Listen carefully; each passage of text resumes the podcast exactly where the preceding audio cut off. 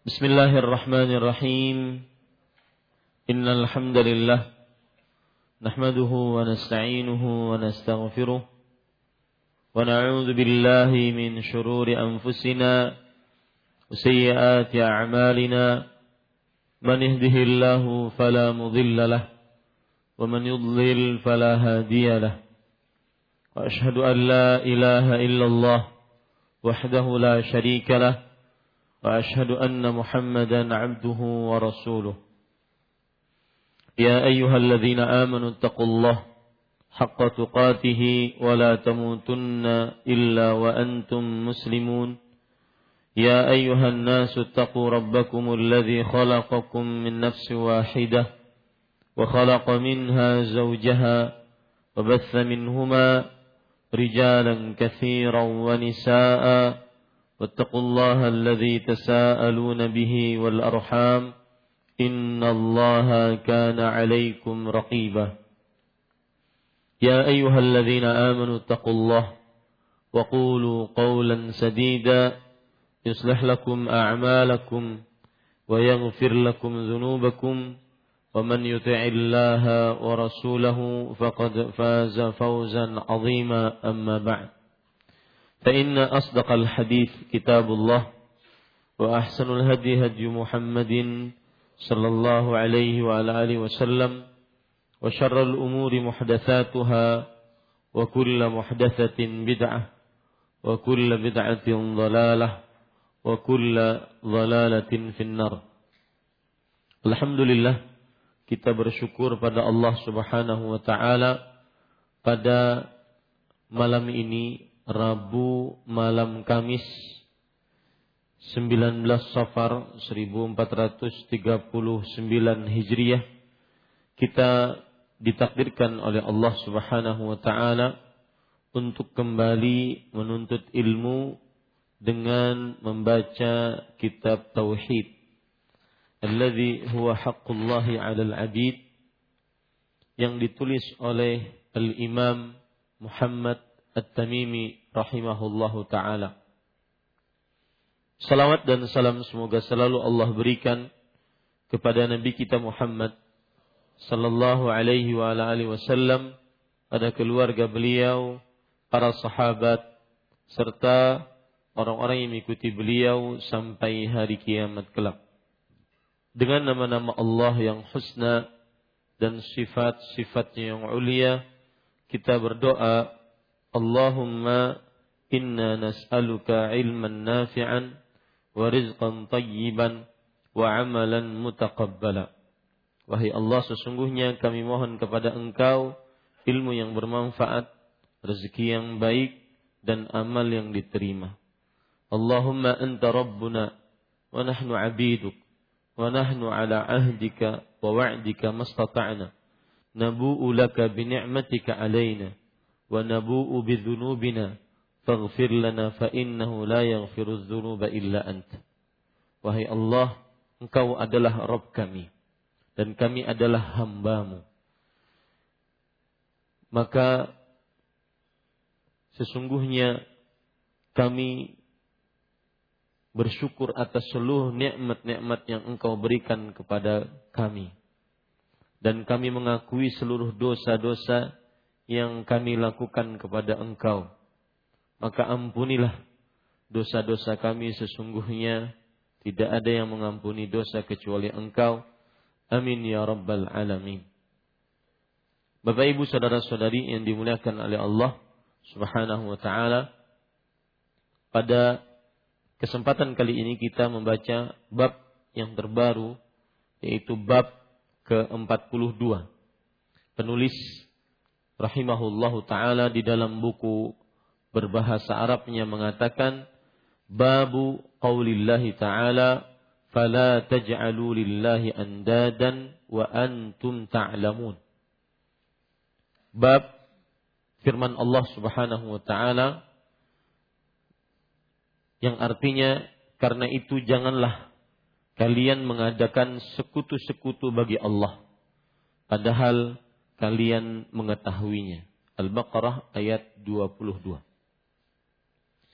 Bapak Ibu, saudara-saudari yang dimuliakan oleh Allah bab ini disebutkan oleh penerjemah dalam tanda kurung janganlah membuat sekutu-sekutu untuk Allah. Maksud dari bab ini adalah bahwa penerapan tauhid harus berlepas diri dari kesyirikan. Baik kesyirikan yang berkaitan dengan perbuatan atau kesyirikan yang berkaitan dengan ucapan. Meskipun yang mengucapkannya tidak bermaksud ingin mensyirikan Allah Subhanahu wa taala. Maka bab ini dibawakan oleh penulis untuk memperingatkan kaum muslimin terutama yang membaca kitab ini agar menjauhi kesyirikan yang berkaitan dengan ucapan. Bab ini dibawakan oleh penulis agar memberikan peringatan kepada kaum muslimin agar menjauhi kesyirikan yang berupa ucapan. Yang berupa ucapan. Dengan begitu, maka akan tegak perealisasian terhadap tauhid. Dengan begitu akan tegak penerapan terhadap tauhid. Jadi ketika penerjemah mengatakan janganlah membuat sekutu-sekutu untuk Allah. Maksudnya walaupun di dalam ucapan. Itu maksudnya. Jangan membuat sekutu-sekutu untuk Allah walaupun di dalam ucapan. Ya, ucapan tidak diperbolehkan kita membuat sekutu untuk Allah Subhanahu wa taala. Para ikhwan yang dirahmati oleh Allah, kita baca sekarang apa yang disebutkan oleh penulis. Firman Allah yang berbunyi, "Fala taj'alu lillahi andadan wa antum ta'lamun." Yang artinya, maka ya, karena itu janganlah kalian mengadakan sekutu-sekutu bagi Allah padahal kalian mengetahuinya. Kata-kata janganlah fala. La di situ adalah lam untuk larangan. Saya sudah menjelaskan, lam itu ada dua. Lam untuk larangan, yang disebut la nahiyah, dan la untuk peniadaan, yang disebut dengan la nafiyah. Di sini Allah mengatakan la taj'alu, janganlah larangan itu. Larangan. La di situ larangan. Kalau lam peniadaan bagaimana? Misalkan la salata. Tidak ada salat. Itu bukan larangan, tetapi peniadaan. Sama ketika kita mengucapkan kalimat tauhid. La ilaha illallah.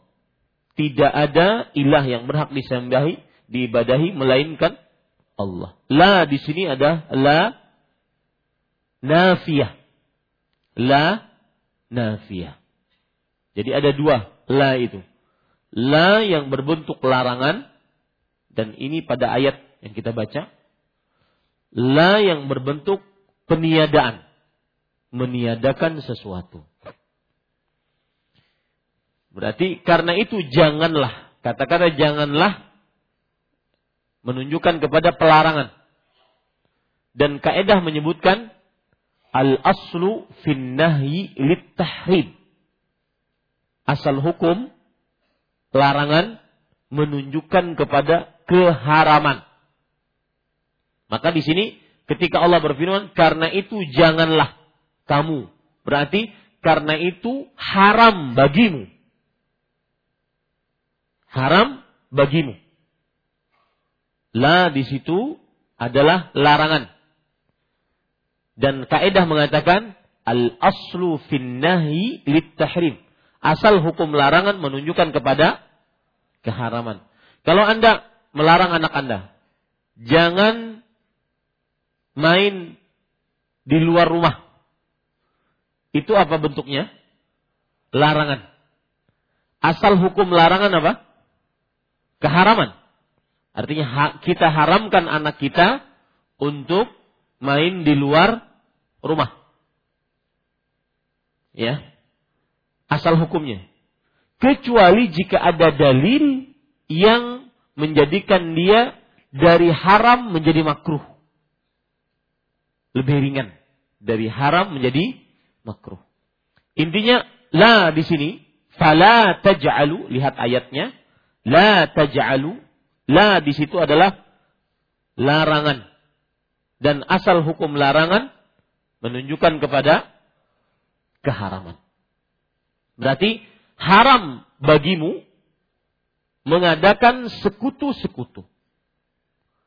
Haram bagi kita semua mengadakan sekutu-sekutu. Apa itu sekutu?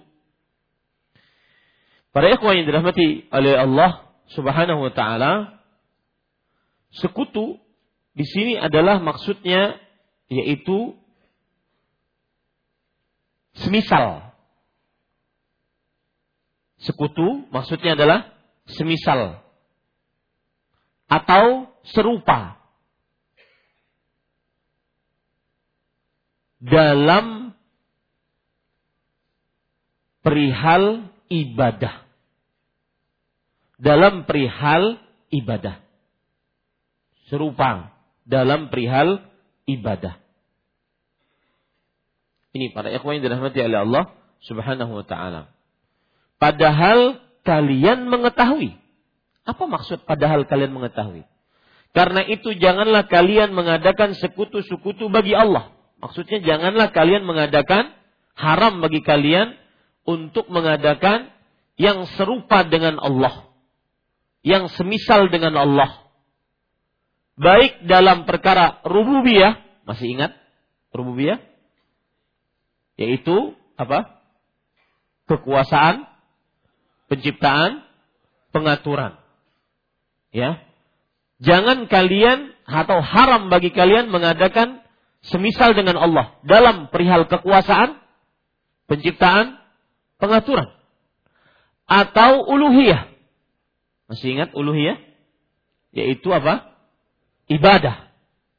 Jangan kalian atau haram bagi kalian mengadakan sekutu-sekutu bagi Allah yang serupa dengan Allah dalam perihal ibadah.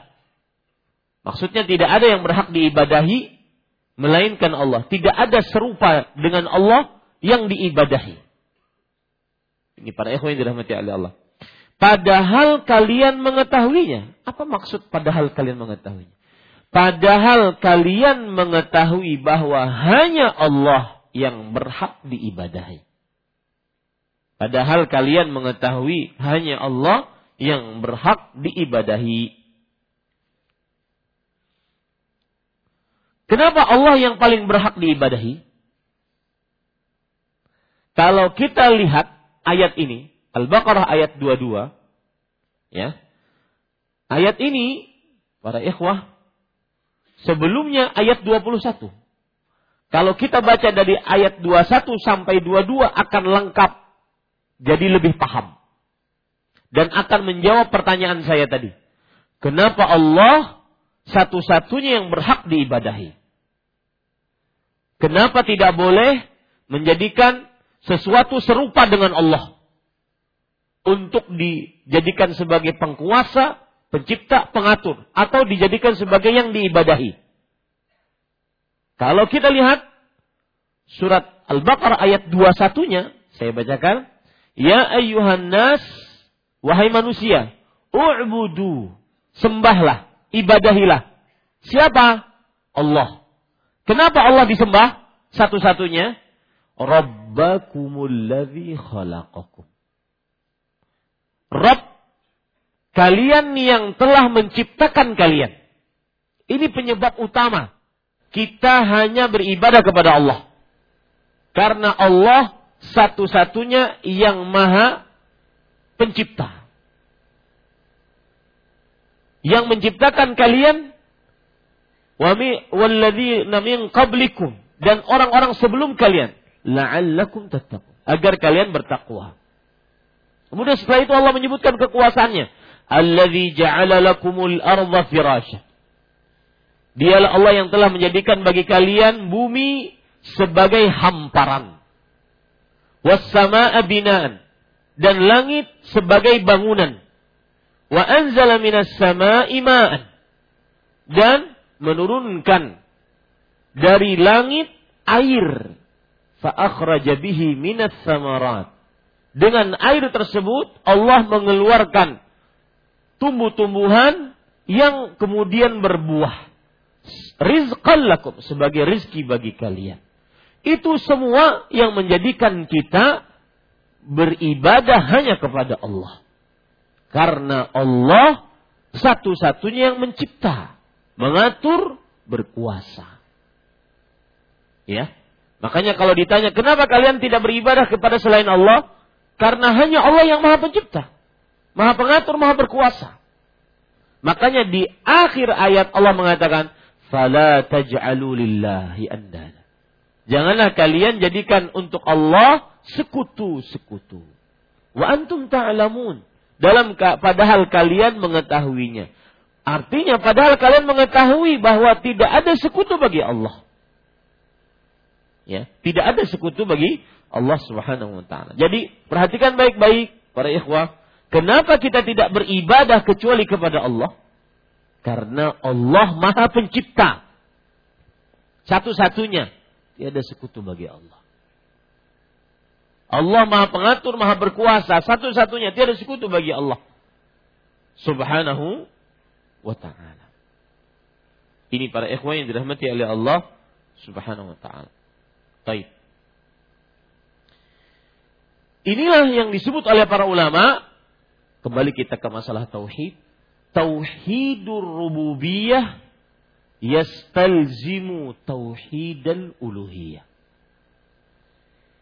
Yang mengakui Allah Maha Pencipta, Maha Pengatur, Maha Berkuasa satu-satunya wajib baginya beribadah hanya kepada Allah. Kebalikannya, tauhidul uluhiyah mutadamminun li tauhidil rububiyah. Siapa yang beribadah hanya kepada Allah semata, tiada sekutu bagi Allah, maka itu berarti secara tidak langsung dia meyakini hanya Allah Maha Pencipta, Maha Pengatur, Maha Berkuasa. Itu kaedah yang antum harus pegang sehingga tidak terprosok ke dalam kesyirikan. Ya. Siapa yang meyakini Allah Maha Pencipta, Maha Pengatur, Maha Berkuasa, satu-satunya tidak sekutu bagi Allah. Siapa yang bertauhid tauhid rububiyah, yastalzimu tauhidal uluhiyah. Maka wajib baginya beribadah hanya kepada Allah. Paham ini? Kaidah pertama. Kaidah yang kedua, kebalikannya. Tauhidul uluhiyah. Siapa yang beribadah hanya kepada Allah semata, tiada sekutu bagi Allah, maka berarti dia meyakini Allah Maha Pencipta, Maha Pengatur, Maha Berkuasa, satu-satunya tiada sekutu bagi Allah. Bahasa Arabnya tadi tauhidur rububiyah yastalzimu tauhidal uluhiyah. Tauhidul uluhiyah mutawamminun li tauhidur rububiyah. Lihat ayat tadi. Al-Baqarah 2122. Saya artikan, perhatikan ya. Wahai manusia, sembahlah Allah. Ini tauhid apa? Tauhid apa? Uluhiyah. Sembahlah Allah. Kenapa Allah disembah? Alladhi khalaqakum. Rabbakumul ladzi khalaqakum. Rabb kalian yang mencipta kalian dan orang-orang sebelum kalian. Yang menurunkan air, yang menghamparkan bumi, yang menjadikan langit sebagai atap. Ini tadi tauhid rububiyah. Ada selalu kaitan antara tauhid rububiyah dengan tauhid ulu uluhiyah. Baik. Itu para ikhwan yang dirahmati oleh Allah Subhanahu wa taala. Maka para ikhwah yang dirahmati oleh Allah Subhanahu wa taala, itu makna ayat. Berarti kita diharamkan menjadikan untuk Allah semisal dengannya. Apa pun siapa pun. Siapa pun, baik itu manusia, manusia yang paling mulia, Nabi kita Muhammad sallallahu alaihi wasallam. Baik itu malaikat, malaikat yang paling mulia, Jibril alaihi salam. Baik itu jin ataupun apa pun, baik itu benda-benda hidup selain manusia, pohon, binatang, ataupun benda-benda mati, batu, kemudian kayu, besi, atau apa pun maka tidak bisa Allah dijadikan sekutu. Sekutu untuknya. Tidak bisa. Kenapa? Karena semuanya itu adalah makhluk-makhluk Allah subhanahu wa ta'ala. Baik. Kemudian para ikhwan yang dirahmati oleh Allah subhanahu wa ta'ala. Penulis di sini menyebutkan. Qala banu Abbasin fil ayah. Al-andad huwa syirik. Ibnu Abbas radhiyallahu anhu dalam menafsir Ibnu Abbas adalah nama aslinya Abdullah. Panggilannya Ibnu Abbas. Karena yang terkenal adalah bapaknya Abbas, pamannya Nabi Muhammad sallallahu alaihi wasallam, Abbas bin Abdul Muttalib. Makanya disandarkan kepada nama bapaknya, Ibnu. Ibnu itu artinya anak. Anaknya Abbas. Tapi nama asli beliau sebenarnya adalah Abdullah bin Abbas. Dan yang sangat terkenal dari Abdullah bin Abbas, beliau adalah termasuk dari sahabat muda di zaman Rasulullah Sallallahu Alaihi Wasallam dan paling banyak meriwayatkan hadis Rasul Sallallahu Alaihi Wasallam. Sering saya mengulang-ulang, gunakan waktu muda sebaik-baiknya untuk menghafal, untuk menuntut ilmu, untuk menggali ilmu Islam. Karena di masa tua tidak akan bisa lagi selincah, selihai masa muda, sekuat masa muda. Dalam hadis riwayat Imam Hakim Rasul sallallahu alaihi wasallam bersabda, "Igtanim khamsan qabla khams, syababaka qabla haramik." Jagalah, gunakan waktu gunakan lima perkara dengan sebaik-baiknya sebelum datang lima perkara. Waktu mudamu sebelum datang waktu tuamu. Abdullah bin Abbas radhiyallahu anhuma juga terkenal dengan turjumanul Quran, yaitu ahli tafsir di generasi sahabat. Dan beliau juga terkenal dengan gelar Habrul Ummah, ulamanya umat Islam. Abdullah bin Abbas radhiyallahu anhuma. Dan Abdullah bin Abbas terkenal dengan kegigihannya menuntut ilmu agama. Ini perlu kita contoh. Beliau mempunyai seorang teman, kemudian ketika sahabat-sahabat Rasulullah Sallallahu Alaihi Wasallam mengajar di Masjid Nabawi, beliau mengajak temannya ini untuk menuntut ilmu. Sampai-sampai Abdullah bin Abbas alul bait keluarga Rasul Sallallahu Alaihi Wasallam tersebut berdiri, duduk di depan pintu pintu sahabat-sahabat Rasulullah Sallallahu Alaihi Wasallam yang mempunyai hadis maka temannya ini mengatakan, untuk apa engkau melakukan seperti ini? Haulai ashabu Rasulullah sallallahu alaihi wasallam hayyun. Mereka sahabat Rasul sallallahu alaihi wasallam masih hidup. Tidak ada gunanya engkau menuntut ilmu. Engkau tidak akan menyamai mereka. Maka jawabannya kata Abdullah bin Abbas bahwa beliau akhirnya terus menuntut ilmu, temannya meninggalkannya. Sampai suatu ketika para sahabat Nabi radhiyallahu anhum wafat dan beliaulah yang menggantikan sehingga menjadi ahli fatwa di Masjid Nabawi Masjid Nabawi di kota Madinah radhiyallahu anhuma wa ardhahuma Abdullah bin Abbas radhiyallahu anhuma beliau wafat pada tahun 68 Hijriah 68 Hijriah dan beliau lah yang mendapatkan doa dari Rasul Shallallahu Alaihi Wasallam. Allahumma faqihu fid din wa ta'wil. Ya Allah, pahamkan kepadanya agama dan ajarkan kepadanya ilmu tafsir Al-Quran. dan doa ini bagus dibaca untuk uh, orang tua mendoakan anaknya. Allahumma faqihhu fid din wa 'allimhu ta'wil. Sehingga orang tua orientasinya bukan hanya sekedar duniawi, tetapi bagaimana dia bermanfaat di dalam agama sehingga bermanfaat untuk orang tuanya nanti di akhirat. Ibnu Abbas dalam menafsirkan ayat tersebut mengatakan, membuat andad ialah perbuatan syirik. Membuat andad maksudnya adalah perbuatan syirik. Ini para ikhwan yang dirahmati oleh Allah Subhanahu wa taala. Perbuatan syirik. Kemudian maksudnya membuat sekutu-sekutu bagi Allah itu perbuatan syirik walaupun dalam ucapan. Ingat, bab kita ini nanti ada kaitannya erat dengan ucapan. Suatu perbuatan, penulis mengatakan, akhfa min dabibin namli ala safatin sauda fi zulmatil lail. Suatu perbuatan dosa yang lebih sulit untuk dikenali daripada semut kecil yang merayap di atas batu hitam pada malam yang kelam. Di sini semut kecil yang merayap di atas batu hitam. Tidak disebutkan batunya putih. Kalau seandainya batunya putih akan terlihat langkah kaki semut tersebut. Ini di atas batu hitam. Ditambah lagi, ditambah lagi fi zulmatil Di dalam malam yang gelap gulita. Para ikhwan yang dirahmati oleh Allah Subhanahu wa taala, ini disebut juga oleh para ulama asyirkul asgar. Sebagaimana hadis Rasul sallallahu alaihi wasallam akhwafu ma akhafu alaikum asghar. Sesuatu yang paling aku takutkan kepada kalian adalah syirik kecil. Di dalam riwayat yang lain, asyirkul khafi. Syirik yang tersembunyi.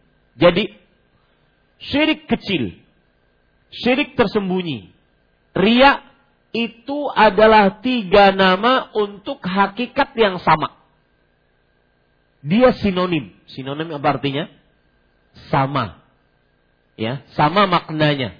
Syirik kecil, syirik bes, uh, khafi dan syirik uh, ria. Ria.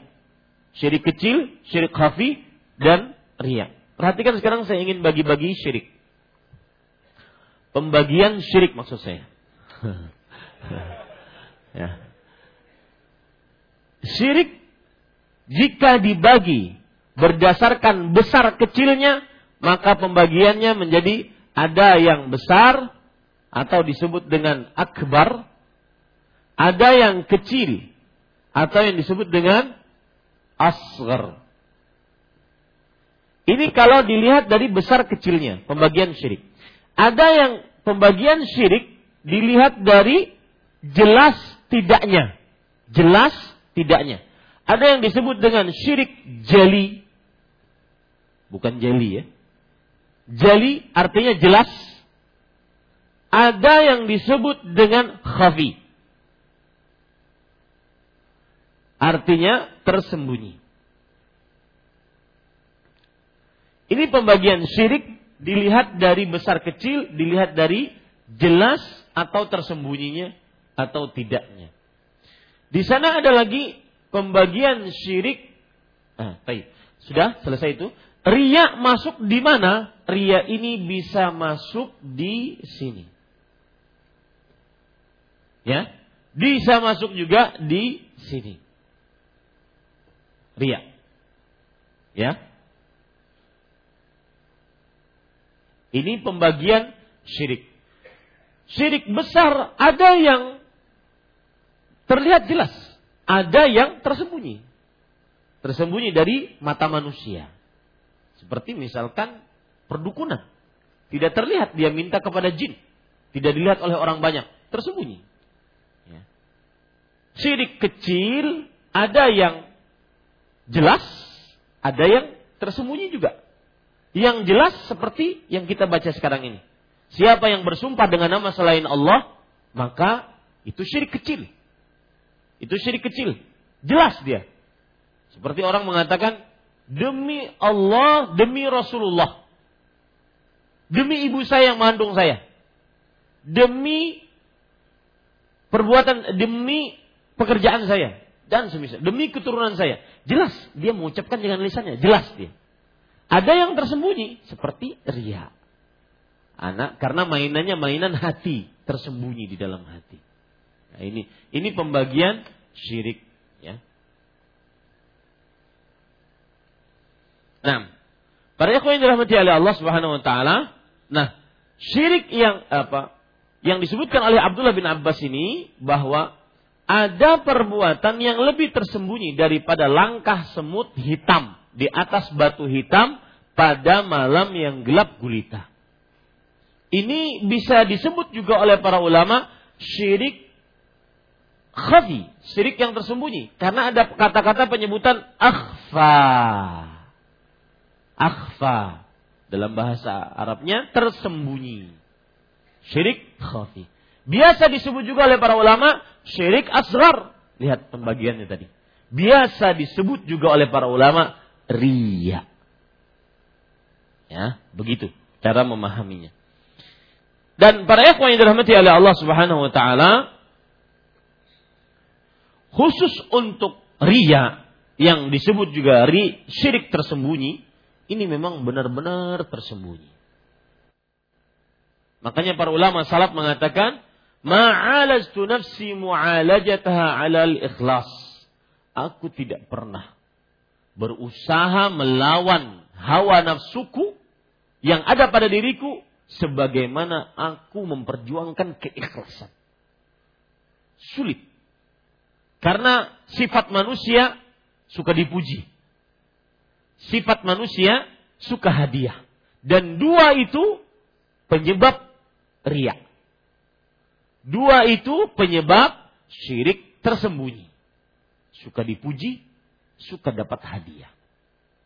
Makanya Rasul Shallallahu Alaihi Wasallam bersabda, berdoa dalam hadis riwayat Imam Ahmad, Allahumma inni a'udzubika an usyrika bi, an usyrika Allahumma inna na'udzubika min an nusyrika bika syai'an na'lamu wa nastaghfiruka lima la na'lam. Ya Allah, aku kami memohon perlindungan denganmu dari mensyirikanmu dengan sesuatu apa pun. Dalam keadaan kami menyadarinya. Dan kami memohon perlindungan, memohon ampun kepadamu dari mensyirikanmu dalam keadaan kami tidak menyadarinya. Intinya, para ikhwan yang dirahmati oleh Allah, hati-hati dengan syirik kecil. Ya, syirik kecil. Atau riak. Atau syirik tersembunyi. Kemudian beliau mengatakan, wahwa antakul. Kata beliau, yaitu seperti ucapan Anda, wallahi wahayatika ya fulan. Demi Allah dan demi hidupmu wahai fulan. Demi Allah dan demi hidupmu wahai fulan. Serta hidupku. Nah, ini tidak boleh. Ya. Kenapa? Karena bersumpah dengan nama Allah kemudian digandengkan dengan nama selain Allah. Ini nggak boleh. Ini namanya membuat apa tadi? Se sekutu, andad yang serupa dengan Allah dalam perihal ucapan. Lihat ucapannya yaitu demi Allah. Ini sudah benar kalau cuma demi Allah. Tapi dia katakan dan ada kata-kata dan dan itu menunjukkan kepada apa? pergan pergandengan dan demi hidupmu. Ini yang nggak boleh. Demi hidupmu wahai fulan. Dan demi hidupku. Ini sebenarnya para ikhwah antum harus catat. Sumpah adalah zikru syai'in mu'azzam li taukidil kalam. Menyebutkan sesuatu yang diagungkan untuk menekankan pembicaraan. Itu sumpah. Menyebutkan sesuatu yang diagungkan untuk menekankan pembicaraan. Maka ketika kita mengatakan demi Allah, berarti kita sedang apa? Menyebutkan sesuatu yang diagungkan. Allah pantas kita agungkan. Tapi ketika orang menyebutkan dan demi hidupmu wahai fulan. Ini tidak cocok. Kenapa? Karena kita berarti untuk berarti kita menyebutkan sesuatu yang diagungkan selain Allah. Bisa dipahami ini pada ikhwah? Di situ kenapa tidak bolehnya bersumpah dengan nama selain Allah? Kalau Anda ditanya, kenapa nggak boleh bersumpah dengan nama selain Allah? Itu kan Rasulullah. Ketika orang mengucapkan, demi Allah, demi Rasulullah. Ini kan Rasulullah. Maka jawabannya mudah. Karena di dalam sumpah berarti kita mengagungkan. Dan tidak ada yang boleh diagungkan kecuali Allah. Kalau ada yang boleh diagungkan selain Allah berarti menyamakan dengan Allah. Di situlah letak kesyirikannya. Ya, saya ulangi. Kenapa tidak boleh bersumpah dengan nama Rasulullah? Demi Allah, demi Rasulullah. Karena bersumpah adalah menyebutkan sesuatu yang diagungkan. Dan tidak ada yang diagungkan kecuali Allah. Apabila disebutkan selain Allah dalam sumpah berarti menyamakan Allah dengan selainnya. Itulah kesyirikan. Siapa yang bisa mengulangi? Nah, biar saya puas, tentu bisa mengulangi. Kenapa tidak boleh bersumpah dengan nama selain Allah? Karena sumpah adalah menyebutkan sesuatu yang diagungkan. Dan tidak ada yang boleh diagungkan kecuali Allah. Apabila ada yang bersumpah dengan nama selain Allah berarti menyamakan Allah dengan sesuatu tersebut dalam pengagungan. Di situlah letak syiriknya. Siapa yang bisa ngulang? Nah, azan dulu ya. Azan, silakan azan. Saya ulangi sekali lagi. Kenapa tidak boleh bersumpah dengan nama selain Allah? Karena sumpah adalah mengagungkan, menyebutkan sesuatu yang diagungkan. Dan tidak ada yang diagungkan kecuali Allah.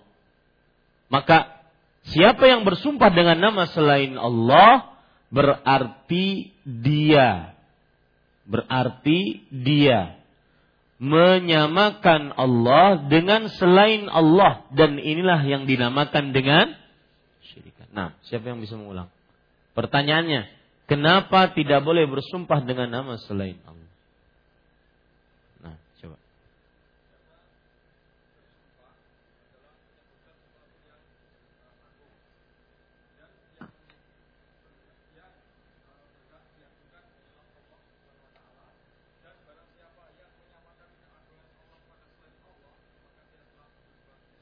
Jazakallahu khairan. Barakallahu fiik. Ahsanallahu ilaik.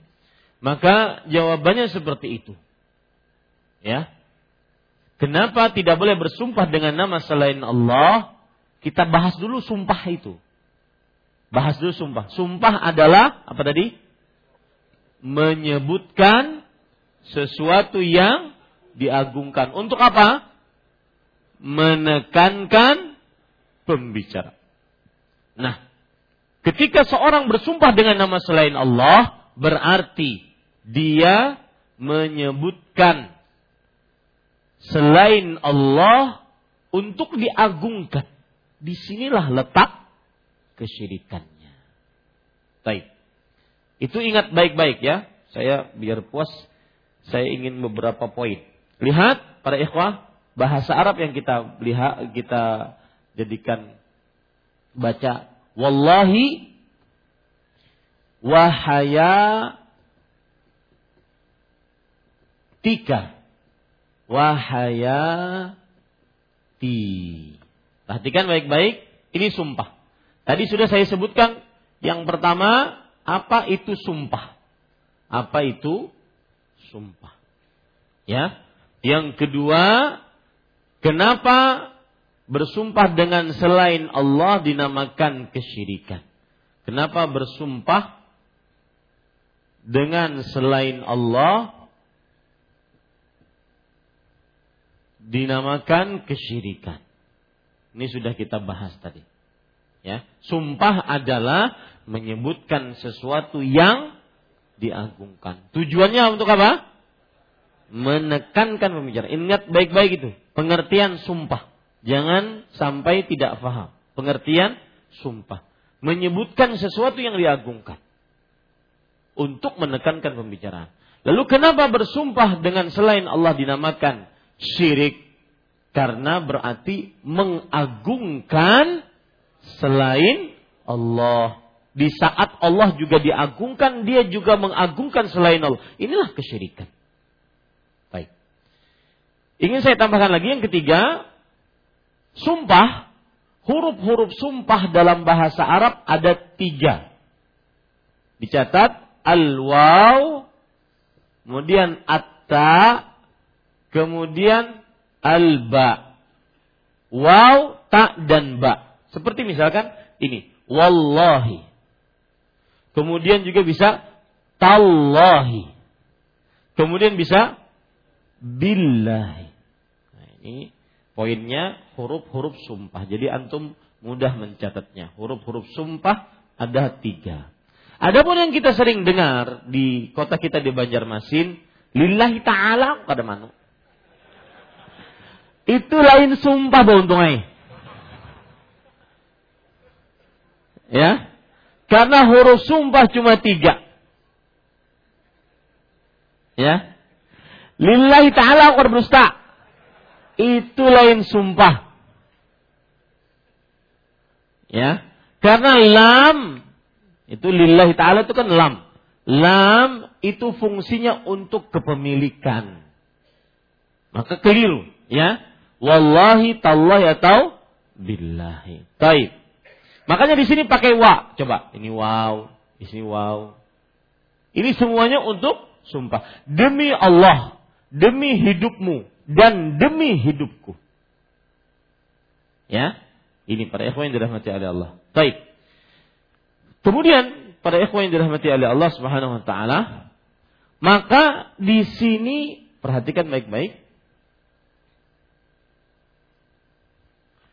Orang yang bersumpah dengan nama selain Allah bisa berpotensi syirik akbar. Syirik akbar.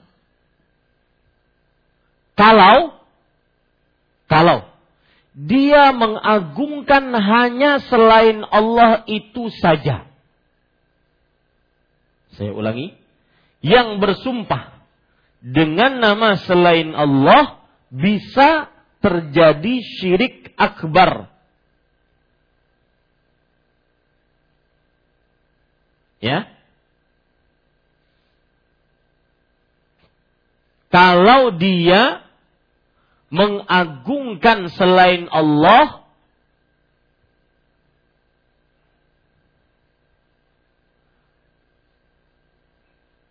sama kedudukannya dengan Allah. Mengagungkan selain Allah sama kedudukannya dengan selain Allah. Lihat perkataan Imam Ibn wal qasamu bi ghairillah. Bersumpah dengan nama selain Allah. Ini i'taqadal halifu annal muqsama bihi bimanzilatillah fil 'azamah fahuwa syirkun akbar. Perhatikan baik-baik. Perhatikan, jangan catat dulu. Lihat saya. Dan bersumpah dengan selain Allah. Jika yang bersumpah meyakini bahwa yang dia sebutkan selain Allah tersebut sekedudukan dengan Allah dalam pengagungan. Sekedudukan dengan Allah dalam pengagungan. Maka itu syirik akbar. Maka itu syirik akbar. Jadi kalau seandainya dia tadi mengatakan, demi Allah, demi hidupmu. Kalau dia meyakini hidupnya fulan itu sama kedudukannya dengan Allah, maka berarti hukumnya apa? Syirik akbar. Tapi saya yakin yang menyebutkan itu tidak mungkin dia menyamakan hidup seseorang dengan Allah Subhanahu wa taala. Makanya dia turun menjadi syirik asghar. Saya ulangi sekali lagi, bersumpah catat sekarang, bersumpah dengan selain Allah bisa berpotensi syirik akbar jika yang bersumpah meyakini bahwa selain Allah sama kedudukannya dengan Allah. Nah, itu dia. Saya ulangi. Bersumpah dengan nama selain Allah bisa berpotensi syirik akbar jika selain Allah jika yang bersumpah tersebut meyakini bahwa selain Allah sama kedudukannya dengan dengan Allah. Itu syirik akbar. Coba, sekarang saya ingin beri contoh. Demi Allah, demi Rasulullah. Kira-kira yang mengucapkan itu. Apakah dia sedang menyamakan Allah dengan Rasulnya? Hah? Tidak. Berarti syirik apa? Asgar. Nah, itu yang saya maksud. Tapi kalau dia benar-benar menyamakan dalam hatinya Rasulullah dengan Allah sama, berarti syirik. Nah, itu yang saya maksud. Paham ya? Itu. Yang saya maksud. Ini para ikhwan yang dirahmati oleh Allah Subhanahu wa taala. Baik. Selesai masalah sumpah para ikhwan yang dirahmati oleh Allah Subhanahu wa taala. Sekarang penulis kemudian mengatakan, "Wa taqul laula kali kulaibatu hadza la atana lusus." Dan kamu mengucapkan atau kamu mengucapkan kalau bukan karena anjing kecil orang ini tentu kita didatangi pencuri-pencuri itu. Ini berarti kita pikirkan sekarang. Kalau bukan karena anjing kecil, tentu kita akan didatangi pencuri-pencuri. Artinya tentu kita akan kecurian.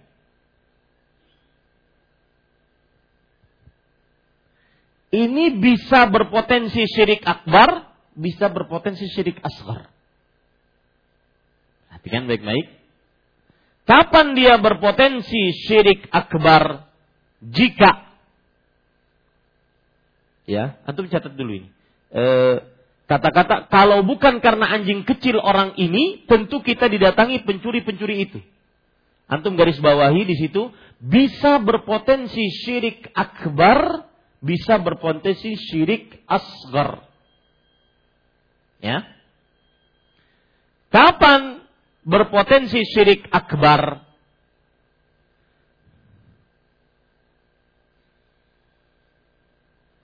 Ketika meyakini bahwa anjing kecillah sang penyelamat. Itu syirik akbar, syirik asgar. Akbar, jelas.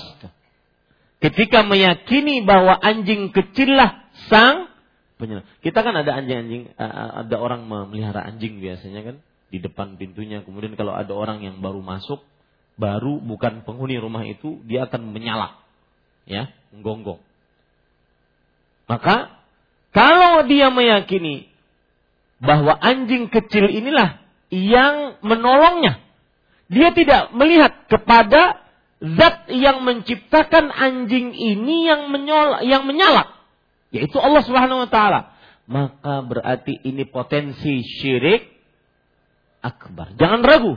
Potensi syirik akbar itu. Sama pernah kejadian di kampung saya di Ratu Jaleha. Ada kebakaran. Semua rumah yang beton terbakar. Tinggal rumah yang kayu bahkan cenderung gubuk. Tidak terbakar. Wah mulai itu rame. Ada apa nih, ada apa, ada apa. Diperiksa. Mulai syaitan membisikkan tuh. Pinanya ini pang sebabnya. Sebabnya apa Pian? Mandau di bawah tikar. Nah. Kalau seandainya dia meyakini mandau itulah penyelamat rumah, maka itu apa? Syirik akbar. Tapi kalau seandainya ya, dia bersandar kepada sebab yang bukan syar'i, maka di sini syirik asghar. Dalam artian dia mengatakan saya masih meyakini yang menolong itu Allah. Ya. Yang menolong Allah Subhanahu wa taala. Ya. Cuma ada ini nih.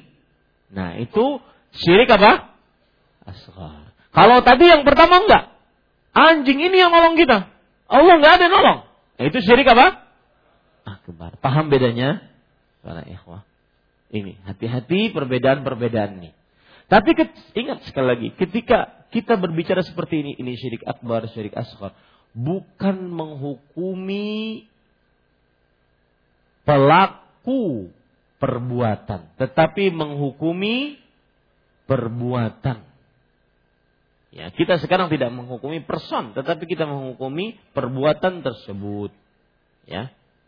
Ini pada ikhwan yang dirahmati oleh Allah Subhanahu wa taala. Tapi perlu diingat,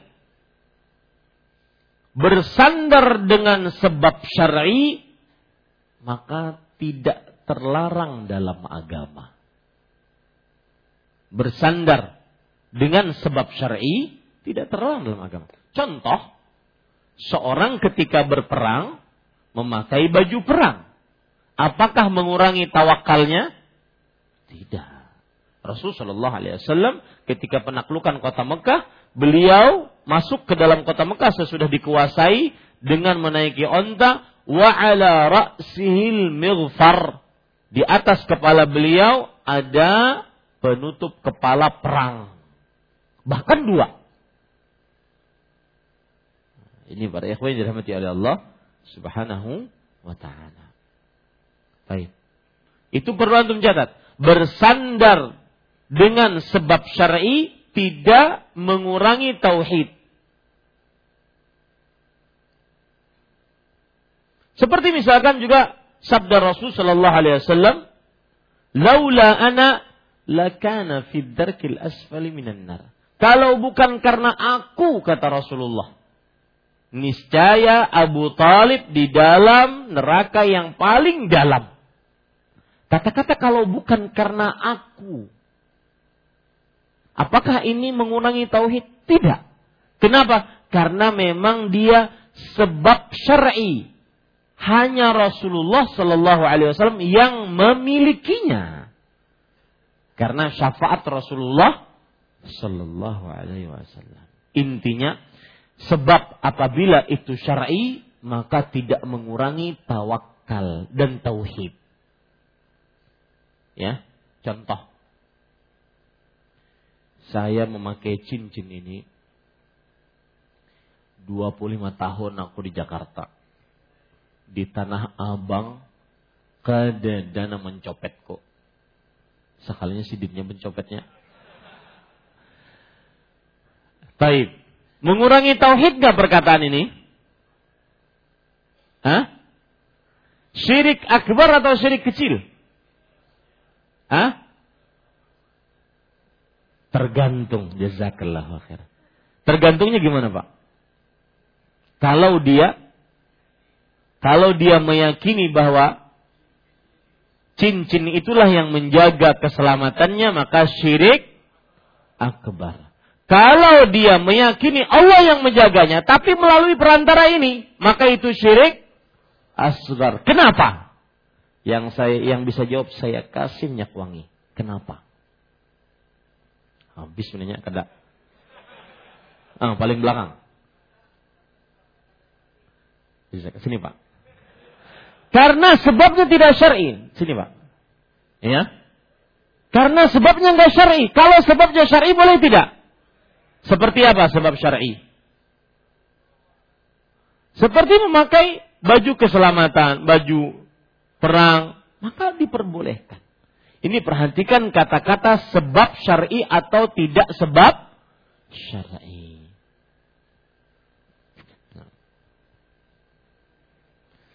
Mohon maaf pian jauh-jauh datanglah. Ini para ikhwan yang dirahmati oleh Allah. Contoh yang lain lagi. Orang memakai biasa jimat. Apa hukumnya? Hah? Rasul Shallallahu Alaihi Wasallam bersabda, "Man 'allaqa tamimatan faqad asyrak." Siapa yang memakai jimat, dia sungguh telah melakukan kesyirikan. Syirik apa di sini? Tergantung. Ya betul, betul, tergantung. Tapi asal hukumnya hanya sebenarnya syirik asgar. Kecuali kalau dia meyakini jimat itulah yang menyelamatkannya, yang mengebalkannya tanpa Allah. Maka ini berarti syirik akbar. Tapi kalau dia dia mengatakan dan ini sih yang banyak terjadi. Aku kada apa? Kadang menyembah jimat nih. Ini syarat aja. Sering nggak gitu? Ya, itu syirik aswar. Kenapa? Karena telah mengambil sebab yang bukan sebab syar'i. Paham sekarang para ikhwah? Nah, kita lanjutkan. Sama seperti ini, kalau bukan karena anjing kecil, orang ini tentu kita didatangi pencuri-pencuri itu. Ini syirik akbar kalau dia meyakini anjing itulah penyelamat. Tapi akan menjadi syirik asgar kalau dia tetap meyakini Allah yang menyelamatkannya, maka anjing ini hanya sebatas sebatas apa? Sebab, tapi sebabnya tidak syar'i. Ya, baik. Kemudian penulis mengatakan, walau lal battu fid dar la atal lusus. Kalau bukan karena angsa yang ada dalam rumah, tentulah tentu datanglah pencuri-pencuri itu. Itu sama. Wa qaulu rajul. Nah, ini yang lain lagi dan ucapan seseorang kepada kawannya, "Masya Allahu wa syi'ta." Atas kehendak Allah dan kehendakmu. Lihat. Masya Allahu wa syi'ta. Kata-kata Masya Allah atas kehendak Allah ini tauhid atas kehendak Allah. Yang bermasalah ketika wa, ada kata wa ini. Wa syi'ta. Dan sesuai dengan kehendakmu. Jadi ketika dia mengatakan Masya Allah Tauhid. Kemudian dia gandengkan dengan wow. Dan ini. Kata-kata dan ini masalah. Kenapa terjadi penyamaan nanti antara Allah dengan kamu. Ya. Ini pun bisa berpotensi dua. Bisa syirik akbar, bisa syirik asal. Ya. Kalau seandainya dia meyakini bahwa kekuasaan kehendak kamu sama dengan kehendak Allah, maka syirik akbar.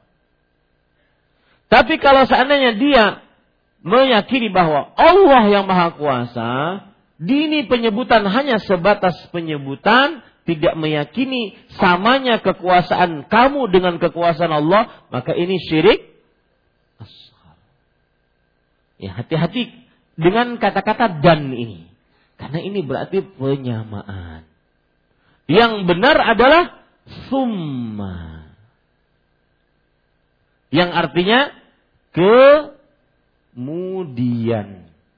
Kemudian maksudnya sesuai dengan kehendak Allah, kemudian ada semacam turun, kemudian sesuai dengan kehendakmu. Ini baru boleh. Ya, Adapun dan ini seakan-akan dia sejajar dengan Allah Subhanahu wa taala. Kita lanjutkan. Wa qaulur rajul laulallah wa fulan. Dan ucapan seseorang kalau bukan karena Allah dan karena fulan. Yang bermasalah pada ucapan apanya? Dan. Kenapa bermasalah? Karena berarti mensejajarkan Allah dengan fulan. Kemudian perkataan seseorang la taj'al fiha fulanan. Janganlah Anda sebutkan si fulan. Ya, janganlah Anda sebutkan si fulan, si anu dalam ucapan-ucapan tersebut.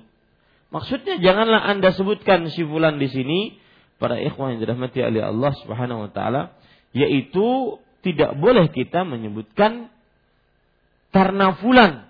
Ini semua terjadi karena fulan. Kan. Tetapi sandarkan karena Allah Subhanahu wa taala.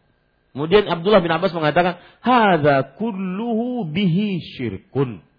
Itu semua adalah perbuatan syirik terhadapnya, terhadap Allah Subhanahu wa taala. Makanya dari awal saya ucapkan bahwa bab ke-42 ini adalah syirik yang berkaitan dengan apa? Ucapan. Hati-hati ya dengan ucapan-ucapan kita. Nah, kita baca selanjutnya itu tadi rawahu Ibnu Abi Hatim diriwayatkan oleh Ibu Abu Hatim. Baik. Kita baca selanjutnya. Wa an Umar bin Al-Khattab radhiyallahu an anna Rasulullah sallallahu alaihi wa alihi wasallam qala man halafa bighairi Allah faqad kafara aw asyrak rawahu at-Tirmidzi wa hasanahu wa sahahahu al-Hakim Umar bin Khattab radhiyallahu anhu menuturkan bahwa Rasulullah Shallallahu Alaihi Wasallam bersabda, barang siapa bersumpah dengan menyebut selain selain nama Allah, maka ia telah berbuat kafir atau syirik. Hadis riwayat Tirmidzi dengan menyatakan hasan dan Al Hakim menyatakannya sahih. Umar bin Khattab, Umar bin Khattab radhiyallahu anhu, sahabat yang sangat terkenal dan seorang sahabat Rasul Shallallahu Alaihi Wasallam orang kedua terbaik setelah para Rasul para Nabi. Kedua terbaik manusia kedua terbaik setelah para Rasul para Nabi. Itu adalah Umar bin Khattab radhiyallahu anhu. Dan Umar bin Khattab radhiyallahu anhu salah satu pelajaran menarik yang kita bisa ambil adalah masuk Islamnya Umar ada dua penyebab doa dan Quran. Rasul Shallallahu Alaihi Wasallam berdoa, Allahumma aiz hadzal Islam bi ahadi umarain. Ya Allah, muliakan Islam ini dengan salah satu dari dua orang yang bernama Umar. Pertama Umar bin Khattab, yang kedua Amr bin Amr bin Hizam kalau tidak salah. Hisham, Amr bin Hisham, Abu Abu Jahal, Amr bin Hisham. Ya. Salah seorang dari bernama dua orang yang bernama Umar, Umar bin Khattab dan Amr bin Hisham. Ternyata Allah memilih Umar bin Khattab radhiyallahu doa. Yang kedua, masuk Islamnya Umar disebabkan karena Al-Qur'an. Beliau mendengar salah seorang keluarganya membaca Al-Qur'an. Makanya para ikhwah, jika kita ingin mendakwahi seseorang, berdoalah berdoalah kepada Allah. Karena doa bisa membolak-balikan hati. Sekeras apa pun hati orang, jika Allah melunakkannya, maka akan dilunakkan oleh Allah. Ya. Bahkan Umar bin Khattab sangat terkenal paling membenci Rasulullah sallallahu alaihi wasallam. Kemudian Al-Qur'an. Al-Qur'an itu adalah Rabiul Qulub. Penyejuk hati. Ya, dan saya berpesan untuk diri saya pribadi sebelum para ikhwah dan akhwat, saudara-saudari muslimah, jangan pernah lepas Al-Quran dalam setiap harinya. Luangkan waktu. Sisihkan dulu handphonenya, gadgetnya, baca Quran. Walau satu huruf, satu ayat. Apalagi satu lembar, apalagi satu juz. Rasulmu Sallallahu Alaihi Wasallam senantiasa yaqra'ul Quran fi kulli ahyani. Beliau membaca Al-Quran di setiap keadaan beliau. Berdiri, duduk, berbaring, lagi bermesraan dengan istrinya, baca Al-Quran. Maka lembutkan hati dengan bacaan Al-Quran. Yang belum bisa baca Quran, mungkin ucapan ini sebagai penggugah. Ayo belajar Al-Quran. Karena Khabbab bin Al-Arat radhiyallahu anhu mengatakan, "Lau alimtum ma syabi'tum min kalami rabbikum." Kalau seandainya kalian mengenal hakikat Al-Qur'an, niscaya kalian tidak akan pernah puas membaca firman Allah Subhanahu wa taala. Atur waktunya dan semua orang mempunyai waktu masing-masing. Atur waktunya entah pagi, entah sore, entah siang, entah malam sebelum tidur atau semisal. Atur waktunya. Dan dimulai dari malam ini. Bukan sebulan gini lagi saya insya Allah kita. Jangan ya. ya. Ini para ikhwan yang dirahmati Allah. Kemudian para ikhwan yang dirahmati oleh Allah Subhanahu wa taala, Umar bin Khattab radhiyallahu anhu menuturkan bahwa Rasulullah sallallahu alaihi wasallam bersabda, Barang siapa bersumpah dengan menyebut selain nama Allah, maka ia telah berbuat kafir atau syirik. Ini jelas. Dan ingat, syirik di sini apa? Syirik di sini apa? Syirik kecil atau syirik besar? Hah? Syirik asal hukumnya syirik ke kecil. Kenapa? Karena cuma bersumpah. Beda ketika dia beribadah. Ingat Pak. Ketika syirik akbar kapan? Ketika dia ibadah kepada Allah, selain Allah, itu syirik akbar. Adapun sekedar bersumpah, maka ini asal hukumnya syirik asgar. Kecuali kalau dia dalam hatinya mengagungkan selain Allah itu sama dengan dia mengagungkan Allah. Maka ini syirik akbar. Begitu ya. Nah, ini para ikhwan yang dirahmati oleh Allah Subhanahu wa taala. Kemudian para ikhwan yang dirahmati oleh Allah Subhanahu wa taala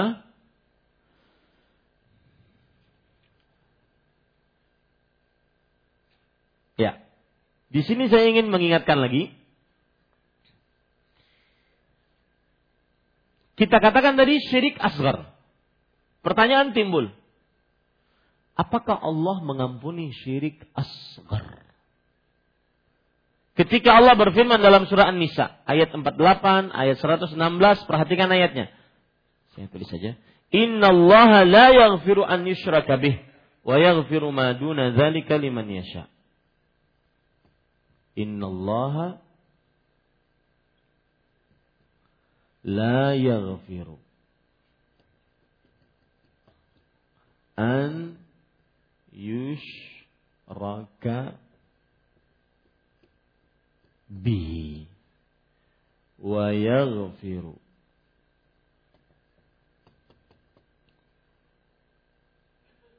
duna dzalika liman yasha. Lihat kata-kata la yaghfiru. Tidak mengampuni.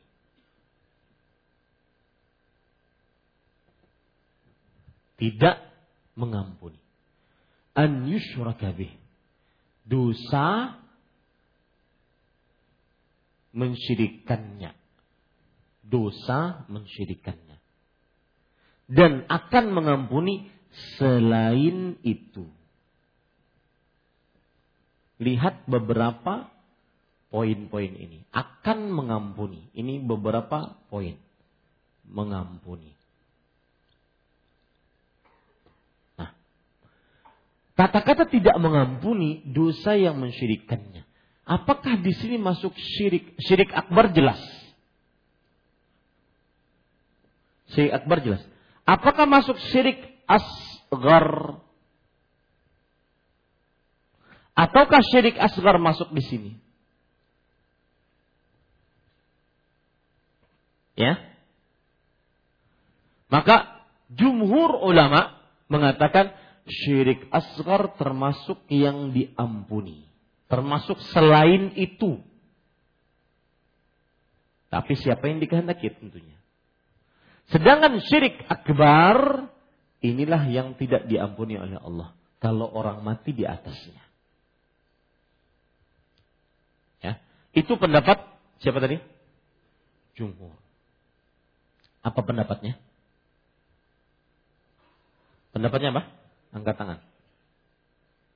Syirik asgar termasuk dosa yang diampuni. Itu pendapat jumhur. Adapun pendapat ulama peneliti seperti Syekhul Islam Syekhul Islam Taimiyah.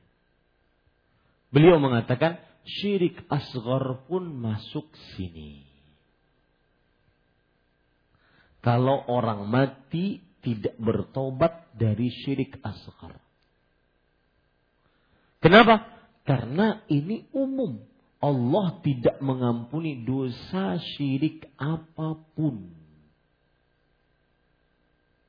Dan saya lebih condong kepada pendapat itu. Orang syirik asgar, kalau belum bertobat mati di atasnya, tidak diampuni oleh Allah.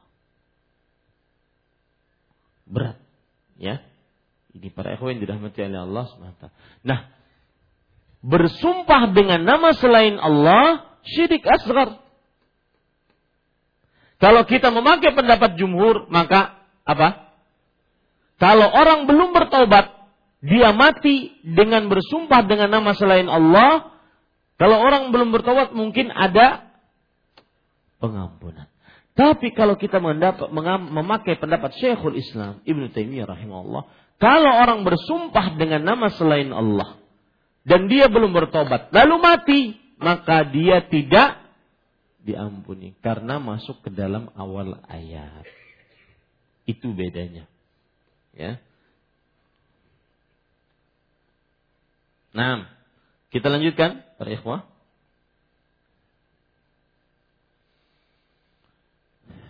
Kemudian penulis mengatakan Wa qala Ibnu Mas'ud dan Ibnu Mas'ud ia berkata, La an ahlifa billahi kadziban ahabu ilayya min an ahlifa bi ghairihi sadiqan. Bersumpah bohong dengan menyebut nama Allah lebih aku sukai daripada bersumpah jujur tetapi dengan menyebut nama selainnya. Para ikhwah yang dirahmati oleh Allah dan Ibnu Mas'ud. Ibnu Mas'ud nama aslinya adalah Abdullah bin Mas'ud. Kunyahnya Abu Abdurrahman. Kunyahnya Abu Abdurrahman.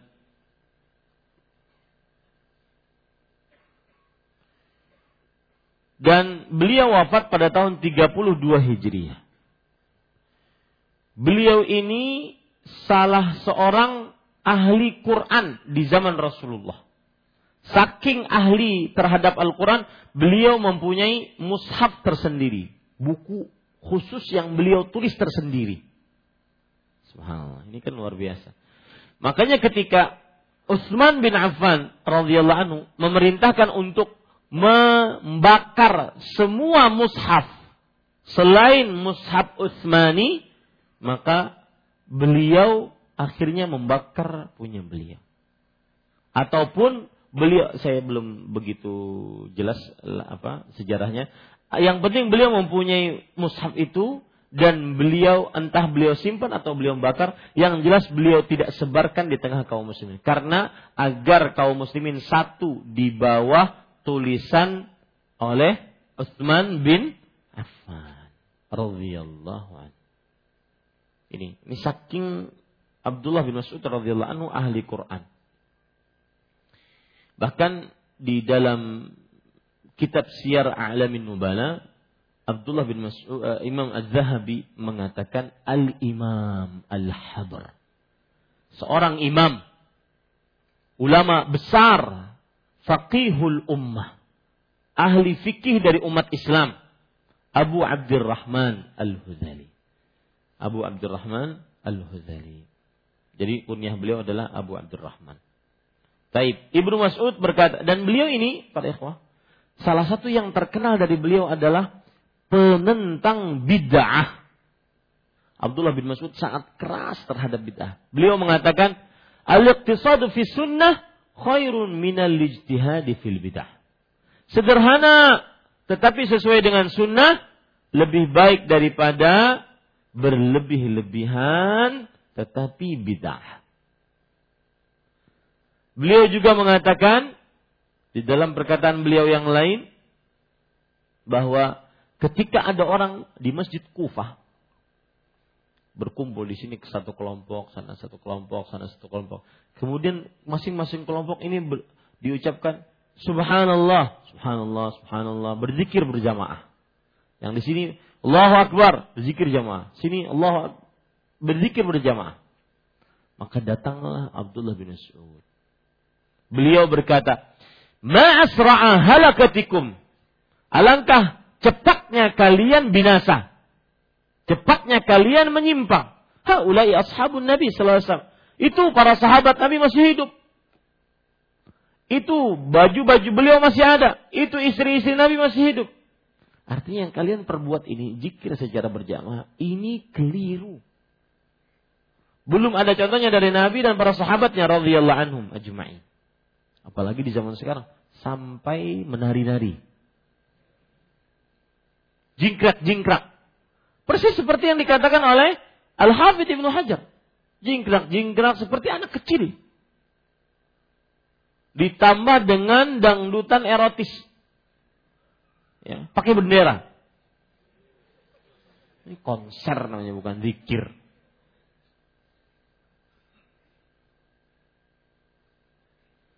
Ya, ini para ikhwan yang dirahmati oleh Allah Subhanahu wa taala. Pernah nggak tergambarkan oleh antum Rasul SAW mengumpulkan para sahabatnya?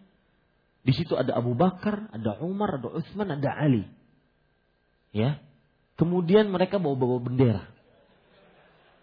Mustahil.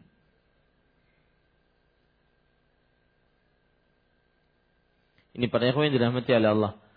Maka beliau kemudian mengatakan, Innakum kalian antara dua. Antum ahda min ashabin Nabi sallallahu alaihi wasallam atau annakum muftihu babad dalalah. Kalian antara dua saja, tidak ada yang ketiga.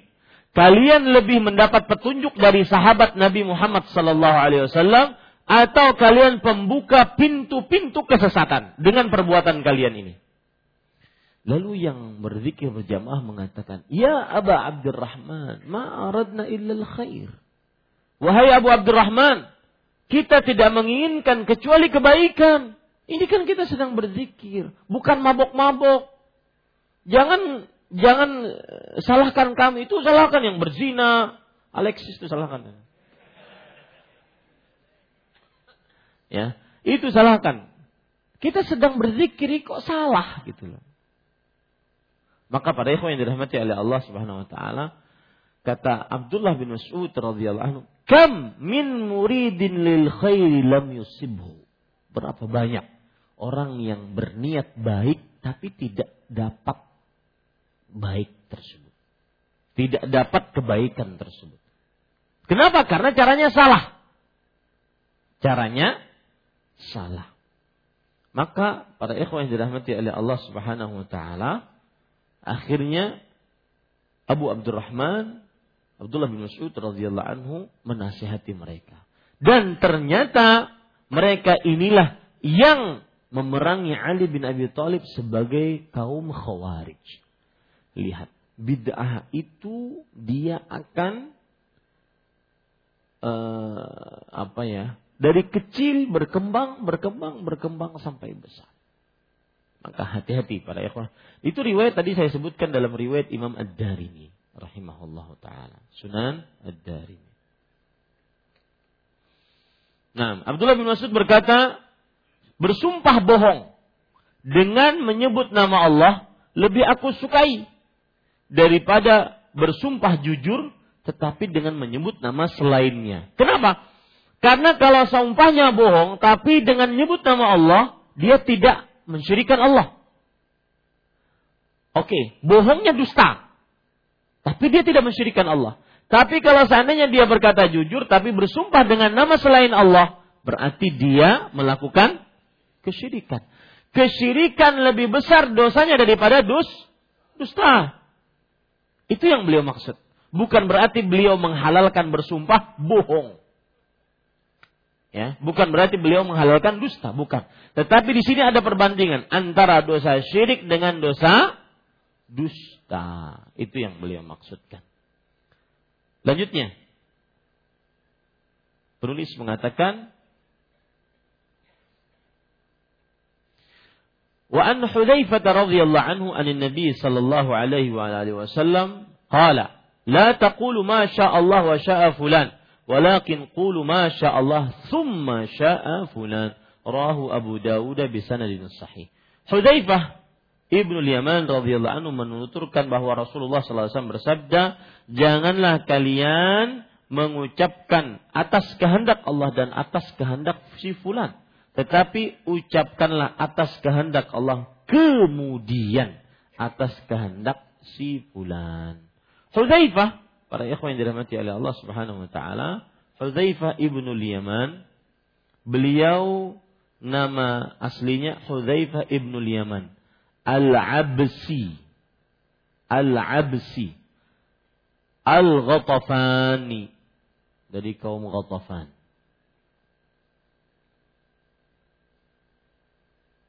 Beliau wafat di kota Madinah tahun 36 Hijriah.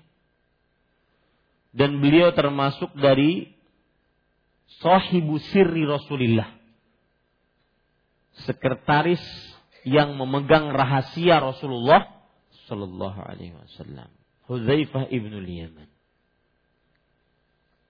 Menuturkan bahwa Rasulullah SAW bersabda, janganlah kamu mengatakan atas kehendak Allah dan atas kehendak si fulan.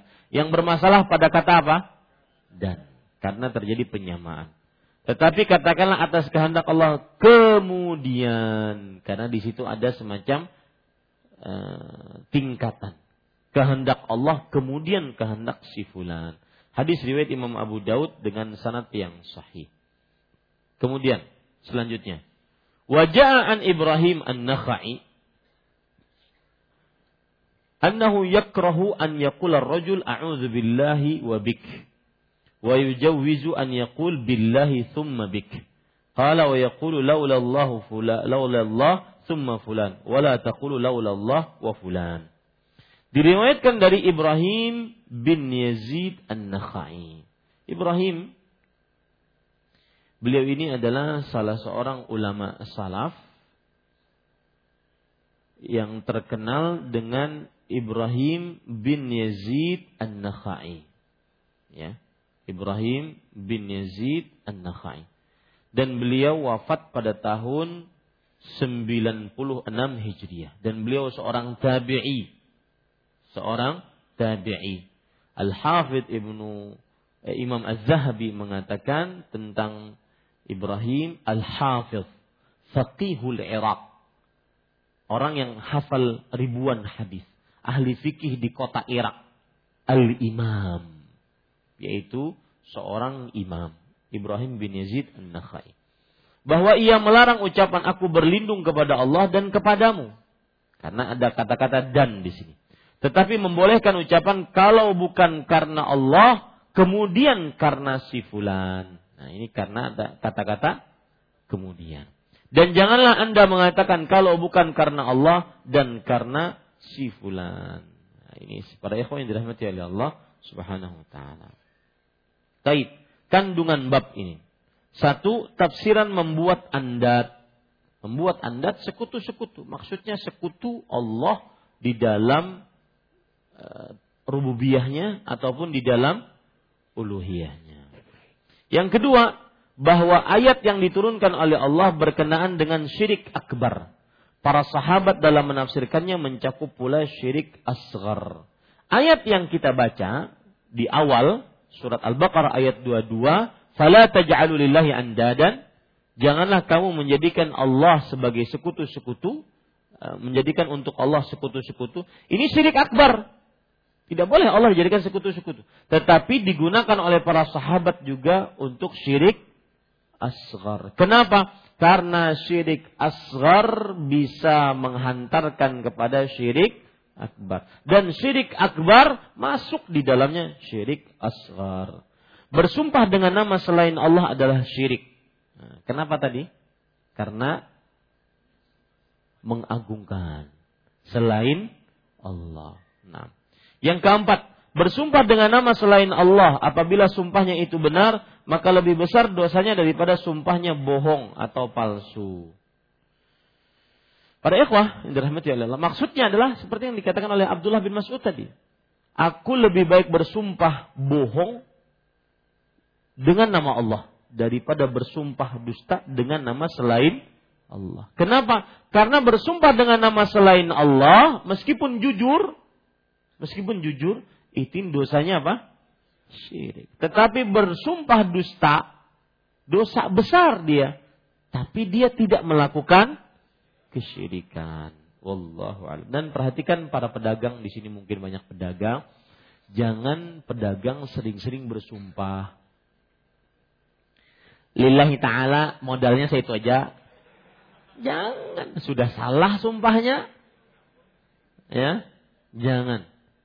Jangan sering-sering bersumpah dalam berdagang. Kenapa? Karena Rasulullah SAW bersabda, Al-halifu mumfiqatun lil sil'ati mumahhiqatun lil barakah. Sumpah itu menjual barang. Orang percaya kalau sumpah kan. Terjual barangnya. Tapi berkahnya dihapuskan.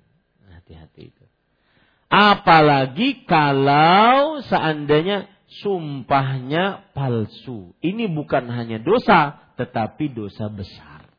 Rasulullah SAW bersabda, "Salasatun la yanzurullah ilaihim wa la yukallimuhum yawmal qiyamah wa la yuzakkihim wa lahum azabun alim." Tiga orang yang tidak dilihat oleh Allah Subhanahu wa taala, tidak dibicari oleh Allah pada hari kiamat, di, tidak disucikan oleh Allah dari dosa dan baginya siksa yang pedih. Empat ancaman siksa bagi tiga orang tersebut. Salah satu dari tiga orang tersebut adalah al-halifu al-munfiqatu eh al munafiqatu sil'atahu bil halifil kadhib. Orang yang menjual laris barangnya dengan sumpah dusta. Maka hati-hati bersumpah ya. Yang kelima, perbedaan antara kata dan dan kata kemudian yaitu wa dan summa dalam ucapan. Sudah kita jelaskan tadi. Alhamdulillah selesai kajian kita dan empat insyaallah pada pertemuan yang akan datang kita masuk pada bab yang ke-43. Saya mohon izin pekan depan mungkin libur karena saya safar dan insya Allah kita lanjutkan pada pekan depannya lagi. Tetapi jika ada pengumuman dari pihak e, Masjid Imam Syafi'i dan yayasan, kalau ada yang menggantikan maka silahkan berhadir. Wallahu alam wa sallallahu nabi Muhammad walhamdulillahi rabbil alamin.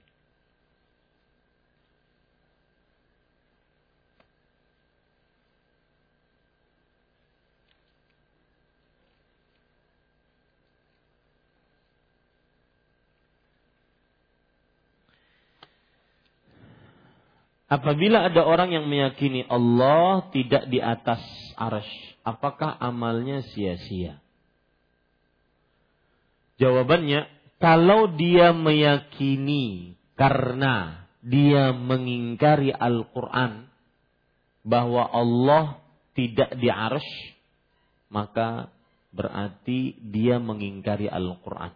Dan mengingkari Al-Quran keluar dari Islam mengingkari Al-Quran keluar dari Islam. Karena Allah jelas dalam Al-Quran menyebutkan Ar-Rahman ala al Allah beristiwa di arsy. Di atas arsy. Siapa yang menyatakan Allah tidak beristiwa di atas arsy karena mengingkarinya, maka ini keluar dari Islam. Tetapi siapa yang menyatakan Allah tidak beristiwa di atas aras karena takwil maka dia berdosa. Karena takwil artinya karena dia menafsirkan dengan tafsiran yang keliru, maka dia berdosa. Wallahu a'lam. Bolehkah belajar dari guru yang berkeyakinan demikian? Maka jawabannya, belajarlah dari guru yang akidahnya benar. Terutama di dalam akidah asma dan sifat. Sikap guru yang benar dalam akidah asma dan sifat adalah isbat bila tamsil wa tanzih bila ta'til. Menetapkan semua nama tanpa memisalkan Allah dengan sesuatu apa pun. Dan mensucikan sifat Allah tetapi tidak meniadakannya. Nah, itu guru yang bisa kita ambil pelajarannya. Apakah meyakini bahwa bumi itu data termasuk kekeliruan dalam akidah? Para ikhwan yang dirahmati oleh Allah masih banyak perkara yang lain. Bumi datar, bumi bulat. Ya.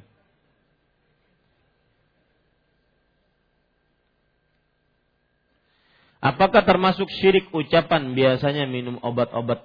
Biasanya minum obat itu ampih di saat sakit. Jazakallahu khairan. Apakah ini termasuk syirik? Maka jawabannya apabila apabila dia melihat hanya kepada sebab obat, tidak melihat kepada yang menyembuhkannya, maka itu syirik. Maka itu apa? Syirik. Tetapi kalau seandainya dia menyatakan bahwa minum obat itu biasanya ampi hanya sebatas pengalaman dan itu adalah obat yang merupakan obat syar'i dalam artian sudah terbukti maka tidak mengapa ya maka tidak mengapa wallahu alam Bagaimana adab kita menghilangkan foto yang dipajang apalagi foto itu adalah foto ulama agar tidak ada kesyirikan karena terlalu mengagungkan. Apakah foto itu dibuang atau cukup disimpan atau cukup dipajang atau tidak dipajang? Maka jawabannya pada ikhwan yang dirahmati oleh Allah lebih baik tidak memajang foto karena dikhawatirkan bisa berbuat gulu terlalu berlebih-lebihan terhadap orang yang dipajang tersebut Sampai-sampai kadang-kadang di pos kamling berhenti main judi gara-gara tak ingat foto. Bukan gara-gara teringat Allah. Maka ini tidak benar. Dan orang-orang kaum Nabi Nuh alaihi salam mereka terjadi kesyirikan pertama di atas muka bumi semenjak diutusnya Adam sampai zaman Nabi Nuh belum ada kesyirikan. Terjadi kesyirikan di zaman kaum Nabi Nuh ketika penyebab utamanya adalah orang-orang soleh yang meninggal dibuat patung semisal dengan mereka yaitu Wat, Suwa, Ya'u, Yagus, Nasr. Ini nama-nama orang-orang soleh bukan nama-nama kue-kue. Orang-orang soleh. Dibuat patung. Agar ketika orang melihat patung tersebut, dia semangat. Kalau patungnya terkenal, orang soleh ini terkenal ahli sedekah, dia sedekah lagi. Terkenal sholatnya, dia sholat. Terkenal puasanya, dia puasa. Sampai generasi yang membuat patung ini hilang, maka diganti dengan generasi yang baru yang tidak tahu menau ini patung untuk apa? Akhirnya syaitan membisikkan, akhirnya disembah. Maka dikhawatirkan seperti itu. Saya tidak mengatakan pasti seperti itu, tapi lebih baik di tidak memajang. Kita mencintai ulama kita, mencintai tuan-tuan guru kita, uh, dengan ilmu mereka, mendoakan mereka agar senantiasa mereka mendapatkan ampunan dan rahmat Allah Subhanahu wa taala. Bagaimana cara saya menasihati teman saya yang dia baru berhijrah, tapi dia berpaling dari akidah yang lurus disebabkan terlalu banyak memakan isu dan melihat keburukan orang. Uh, para ikhwah yang dirahmati oleh Allah Subhanahu wa taala, nasihatinya adalah bahwa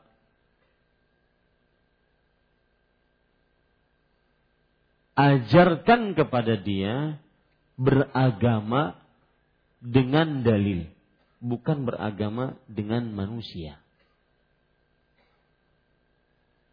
Kita dakwah sunnah dan dakwah salaf mengajak orang beragama dengan dalil, bukan beragama dengan karena si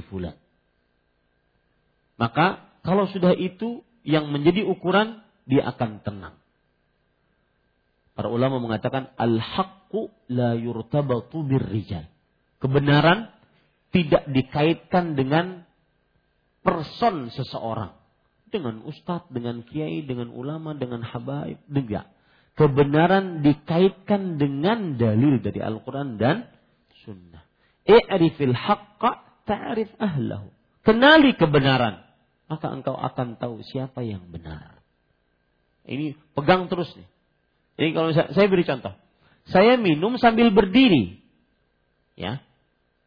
Yang antum pegang dalilnya la yashrabanna ahadukum qa'iman. Jangan sekali-kali salah seorang dari kalian minum sambil berdiri. Maka ketika saya minum sambil berdiri, bukan jadi contoh bolehnya minum sambil berdiri. Tetap kita berpegang kepada apa? Dalil. Begitu dakwah salaf. Begitu dakwah sunnah. Al-haqqu la yurtabatu rijal. Kebenaran tidak dikaitkan dengan seseorang. Oh, Ustadz aja menggawi bukan ukuran. Tetapi ukurannya apa? Ada dalilnya enggak? Itu dia. Itu selalu kita tanamkan, ya. Allahu a'lam. Kenapa umat sekarang sulit bersatu di bawah Al-Quran dan Sunnah? Padahal itu sesuai fitrah. Seperti halnya anak kecil dan orang awam saat ditanya di mana Allah, maka mereka mengatakan di atas langit. Barakallahu fikum. Jawabannya banyak. Pertama, karena bisikan syaitan. Yang kedua, karena subuhat sudah menyebar di mana-mana. Ya. Subuhat sudah menyebar di mana-mana. Yang ketiga, Allah tidak memberi hidayah. Maka mintalah selalu hidayah kepada Allah. Minta ditetapkan, ya muqallibal qulub, sabit qalbi ala Minta hidayah, Allah mahdini wa saddidni. Allahumma inni as'alukal huda wa tuqa wal afaf wal ghina. Apakah gaji yang tidak dibayarkan ke kita jika diikhlaskan bisa bernilai sedekah bagaimana tips agar hati ini tetap ikhlas maka jawabannya gaji yang tidak dibayarkan kemudian diikhlaskan oleh pegawai tersebut maka itu ibadah ya, ibadah kepada Allah Subhanahu wa taala dan bernilai sedekah ya bernilai sedekah lalu bagaimana tips agar hati hati ini ikhlas Ingat ikhlas berkaitan dengan ibadah. Ya. Adapun tadi saya aturan dapat gaji sekian, kemudian saya tidak dikasih, ya udah saya ikhlaskan saja. Itu bukan ikhlas, tapi rela. Saya relakan saja. Itu lebih tepatnya. Maka ketika ditanya bagaimana tips agar hati ini tetap ikhlas, mungkin yang dimaksud agar hati ini tetap rela. Maka relakan maksudnya adalah kita kalau seandainya ditakdirkan untuk kita, maka tidak akan ke mana. Kalau belum takdirnya, tidak akan pernah dapat. Untuk pegang itu. Hati tenang. Ya. Dan itu berdasar hadis Rasul di Imam Tirmidzi. I'lam annama asabaka lam yakun liyukhti'ak. Wa ma akhta'aka lam yakun liyusibak. Ketahuilah. Yang menimpamu karena sudah takdirmu tidak akan pernah meleset darimu. Yang belum takdirmu karena mem eh, yang belum menimpamu karena belum takdirmu tidak akan pernah kamu dapat. Ini berlaku dalam hal apa saja? Rezeki, jodoh, kematian, apa saja. Ya, anak, apa saja yang diinginkan oleh manusia. Kalau memang sudah takdirnya tidak akan pernah meleset. Kalau belum takdirnya tidak akan pernah dapat. Ya. Ini para ikhwan yang dirahmati oleh Allah. Tetapi tidak boleh pula kita menunggu. Menunggu, tetapi harus usaha. Ya, misalkan rezeki. Kalau sudah takdirnya datang jadinya. Kalau nggak takdirnya nggak datang. Enggak, tapi dia nggak usaha. Ini tidak benar. Karena takdir kita akan kita ketahui ketika ada ketika kita sudah berusaha, kita tahu bahwa takdir kita sudah itu. Ya, ini para ikhwan yang dirahmati oleh Allah Subhanahu wa taala. Itu bagi manusia ya. Sedangkan bagi Allah sudah ada takdirnya dalam kitab Lauhul Mahfuz. Maka saya berpesan tadi untuk pertanyaan ini ya agar bagaimana tetap ikhlas atau rela rela yaitu bahwa ketahuilah jika memang tak, takdirnya untuk kita tidak akan pernah ke mata. Lihat perkataan uh, Al Hasan Al Basri. Beliau pernah mengatakan lamma alimtu anna rizqi qad katabahu Allah li itma'anna qalbi li'annahu lan ya'khudhahu ghairi Ketika aku mengetahui, ini perhatikan nih, masalah rezeki. Ketika aku mengetahui bahwa rezekiku tidak ada yang mengambilnya. Eh, apa? Saya ulangi. Ketika aku mengetahui dan meyakini bahwa rezekiku sudah tertulis di mana? Lahul Mahfud. Maka hatiku tenang. Karena tidak ada yang mengambilnya selain aku. Orang lain mau ngambilnya nggak bisa. Karena bukan takdirnya. Ini nih air sudah di depan mulut saya, kalau bukan rezeki saya tidak akan pernah saya bisa minumnya. Walaupun semua manusia di atas muka bumi ini menolong saya untuk minumnya. Satu tetes pun tidak akan pernah saya dapat. Kalau belum takdirnya. Tapi kalau seandainya memang sudah takdirnya, meskipun saya melancong ke mana-mana, ini pasti akan saya dapat. Ya, pasti akan saya dapat. Kenapa? Karena sudah takdirnya. Begitu juga jodoh. Jodoh kalau sudah takdirnya tidak akan ke mana. Kalau belum takdirnya dipaksa-paksa, kada bisa. Ya, ini pada ikhwah. Sabar ya sudah. Kayak tupang sudah takdirnya.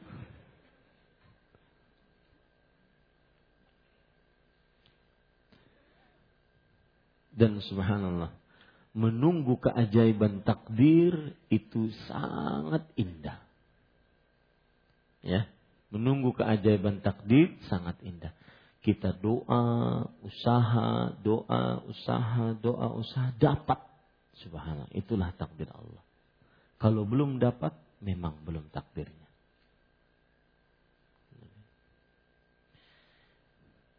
Barakallahu fiik fiik barak bagaimana hukum membaca Al-Quran dengan musab sambil berbaring? Apakah dapat mengurangi pahala membacanya? Hukumnya mubah, boleh. Ya, boleh. Tetapi tentunya beradabnya adalah dengan berwudu, menghadap kiblat, kemudian dengan pakaian yang baik. Adabnya. Tapi kalau ditanya, boleh tidak? Boleh. Ya, jawabannya apa? Boleh. Ya, karena kita berbicara tentang hukum berarti ada lima, boleh. Ya, dalilnya apa? Rasul Allah Subhanahu wa taala berfirman, "Alladzina yadhkuruna Allah qiyaman wa qu'udan wa 'ala junubihim." Orang yang berzikir kepada Allah dengan berdiri, duduk atau ber berbaring. Wallahu a'lam. Ada sebuah hadis barang siapa mendatangi masjidku ini ia tidak datang kecuali untuk kebaikan yang ia ingin pelajari atau ajarkan maka kedudukannya seperti mujahid di jalan Allah. Hadis riwayat Imam Ibnu Majah nomor 227. Mohon penjelasannya terkait hadis di atas. Apakah harus mendatangi majlis ilmu yang ada di Masjid Nabawi ataukah boleh dengan mempelajari sendiri melalui buku misalkan? Maksudnya hadis ini keutamaan belajar di Masjid Nabawi. Nah, itulah yang menjadikan para pelajar-pelajar mahasiswa di Masjid Nabawi penuh dengan berkah. Ya, keutamaan belajar di Masjid Nabawi. Dia bagaikan berjihad di jalan Allah. Bukan berarti pian harus ke sana. Tidak. Tetapi siapa yang mampu ke sana, keutamaannya itu Ya, wallahu. Adapun belajar dari buku, belajar seperti ini di Masjid Imam Syafi'i, bukan Masjid Nabawi, boleh. Ya, tidak mengapa. Dan belajar dari buku diharapkan dengan seorang guru sehingga dia tidak salah faham. Bagaimana cara mendakwahi masyarakat yang menerapkan sumpah pocong atau Quran dalam mempertegas suatu pemasalahan mungkin kali ya sesuatu apa? Pe, perkara, suatu perkara. Jawabannya adalah kenalkan bahwa sumpah adalah ibadah. Ibadah dua syaratnya. Alla yu'bada illallah wa alla yu'badallah illa bima Tidak beribadah kecuali kepada Allah dan tidak beribadah kecuali dengan apa yang disyariatkan oleh Allah. Maka sumpah adalah ibadah. Tidak boleh dia bersumpah dengan nama selain Allah. Dan tidak boleh bersumpah dengan cara yang bukan diajarkan oleh Rasulullah Dan khusus untuk sumpah poncong itu adalah sumpah khusus made in Indonesia. Kenapa? Karena pocong adalah salah satu hantu yang hanya ada di Indonesia. Ya. Tidak ada di di dunia di negara mana pun hantu kecuali eh, hantu pocong kecuali di Indonesia. Maka dia made in Indonesia. Artinya belum ada dalilnya dari Al-Quran dan Sunnah. Wallahu a'lam. Dan e, sumpah pocong itu biasanya terjadi kalau sudah deadlock. Si fulan menuduh saya, saya menuduh si fulan. Dan tidak ada bukti, semuanya saling tuduh. Maka terjadilah sumpah pocong. Di dalam Al-Quran ada penggantinya yang lebih syar'i. Yaitu Allah Subhanahu wa taala berfirman, "Qul ta'alu nad'u abna'ana wa abna'akum wa nisa'ana wa nisa'akum wa anfusana wa anfusakum thumma nabtahil fanaj'al la'natallahi 'alal kadhibin." Katakanlah wahai Muhammad, panggillah anak-anak kalian, istri-istri kalian, keluarga kalian. Kemudian kita bermubahalah. Lalu kita jadikan laknat Allah atas siapa yang berdusta. Yang satu mengatakan, kalau saya berdusta, saya dan keturunan saya semuanya ini kena laknat Allah. Yang satu mengatakan, kalau saya berdusta, saya dan keturunan saya kena laknat Allah. Ini disebut dengan proses apa? Mubahalah. Itu itu adalah pengganti dari sumpah pocong. Ya, demikian. Wallahu a'lam. Itu disebutkan oleh Allah dalam surat Ali Imran ayat 61. Apakah termasuk syirik orang tua saya berdagang, kemudian beliau saat pembeli pertama uangnya tersebut dilipat sedemikian rupa, apakah ini termasuk syirik? Ya, pembeli pertama panglaris ya biasanya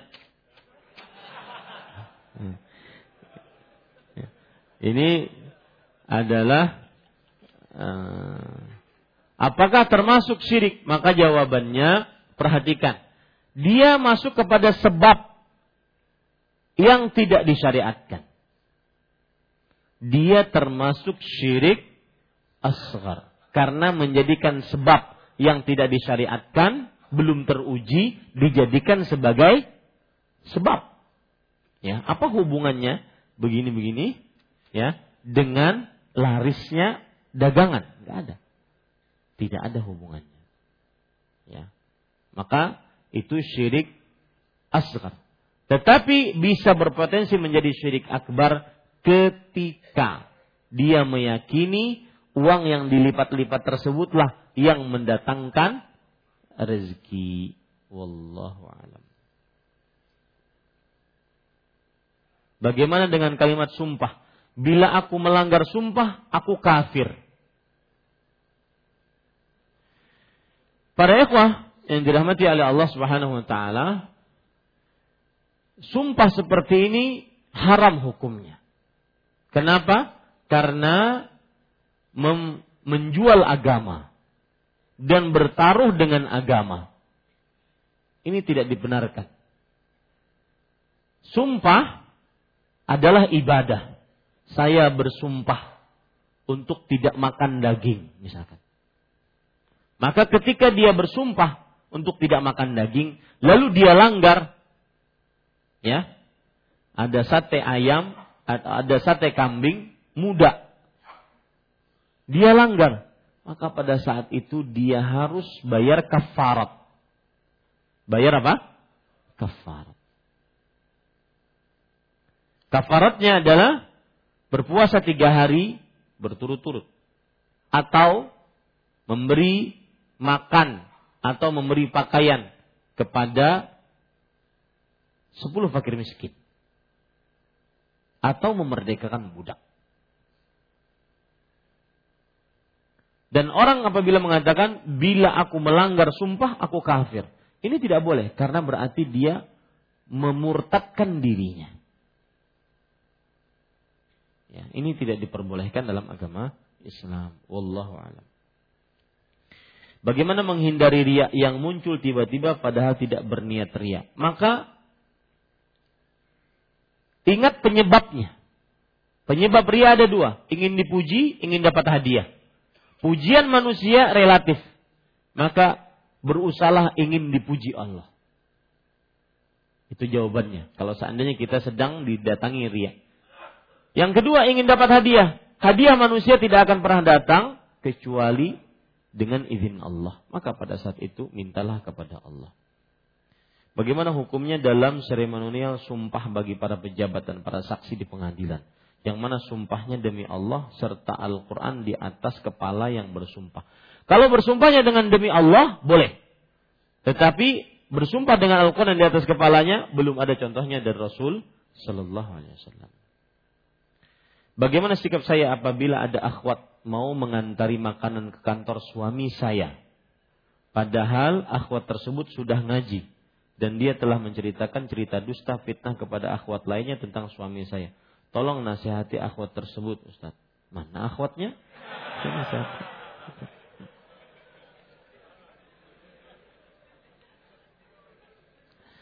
Para ikhwan yang dirahmati oleh Allah Subhanahu wa taala, saya hanya berpesan, jangan main api. Ya, jangan main api kalau tidak ingin terbakar. Maka putuskan hubungan dengan wanita yang diharamkan sebelum dihalalkan. Sebenar-benar putus. Cara memutuskannya diputuskan. Jangan ada kasihan saya. Kasihan kamu nikahi langsung. Adapun kasihan memberinya ya PHP harapan palsu maka ini tidak benar putuskan atau lanjutkan. Antara dua itu saja. Putuskan dan semoga orang yang diputuskan tersebut menerima takdirnya dan mendapatkan jodoh yang lebih baik dari Anda. Ataupun lanjutkan semoga dengan dilanjutkan menjadi berkah. Ini para ikhwah. Wallahu alam. Bagaimana cara apalagi tadi ditanya tentang ada dia sudah bersu, beristri. Maka berarti nanti suaminya berarti berpoligami. Maka di malam Senin saya mengingatkan tentang poligami. Bagaimana poligami syariat Allah yang maha mulia, yang mulia. Tetapi apabila mengakibatkan hancurnya keluarga, maka tidak benar. Ya, poligami syariat Allah yang mulia tersebut bukan penghancur keluarga. Bahkan saya mengatakan, dan ini diketahui oleh istri saya. Ketika saya berkata seperti ini, istri saya tahu bahwa poligami adalah amal saleh. Dia amal saleh. Dan siapa yang beramal saleh Allah berfirman, "Wa man ya'mal minas salihati min zakarin au unsa wa huwa mu'min falanuhyiyannahu hayatan thayyibah. Siapa yang beramal saleh dari laki-laki dan perempuan dalam keadaan ia beriman, maka sungguh dia Allah akan memberikan kepadanya kehidupan yang baik.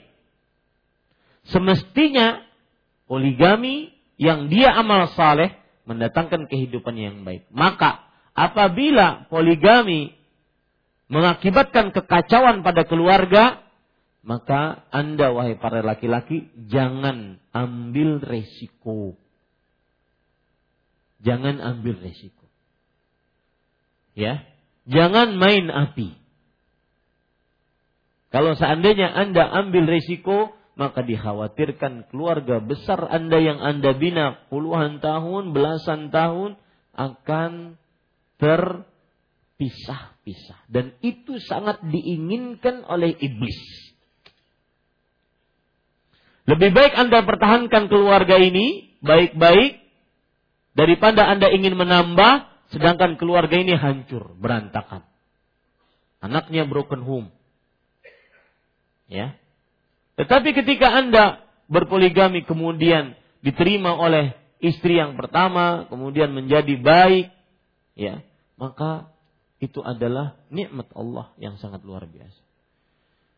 Dan saya sangat respect terutama kepada ummahatul mukminin. Ibundanya orang-orang beriman yang mereka itu dipoligami oleh Rasulullah Shallallahu Alaihi Wasallam dan tidak ada satupun dari mereka yang meminta cerai. Itulah wanita-wanita sejati. Tetapi ketika istri-istri kita tidak sanggup untuk dipoligami, pahami perasaan mereka. Jangan menghancurkan keluarga yang sudah tertanam. Dan semoga wanita yang tadi ingin dipoligami, mereka mendapatkan jodoh yang lebih baik, yang mungkin sudah disediakan oleh Allah Subhanahu wa taala. Tapi ulun sudah cinta satai. Pada saat itu cintamu akan bersambut di surga kelak.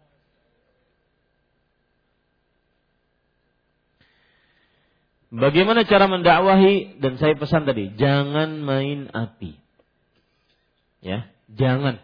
Kalau Anda tidak benar-benar, maka putuskan.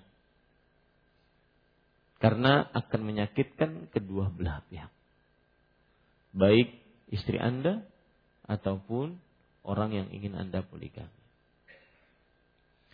Bagaimana cara mendakwahi masyarakat ini sudah tadi. Wallahu alam. Cukup kiranya malam ini agak agak panjang. Ya mohon maaf karena eh, pekan depan pun belum ada kajian tauhid. Jadi saya mohon maaf. Subhanakallah bihamdik asyhadu an la ilaha illa anta astaghfiruka wa atubu ilaik. Wassalamualaikum warahmatullahi wabarakatuh.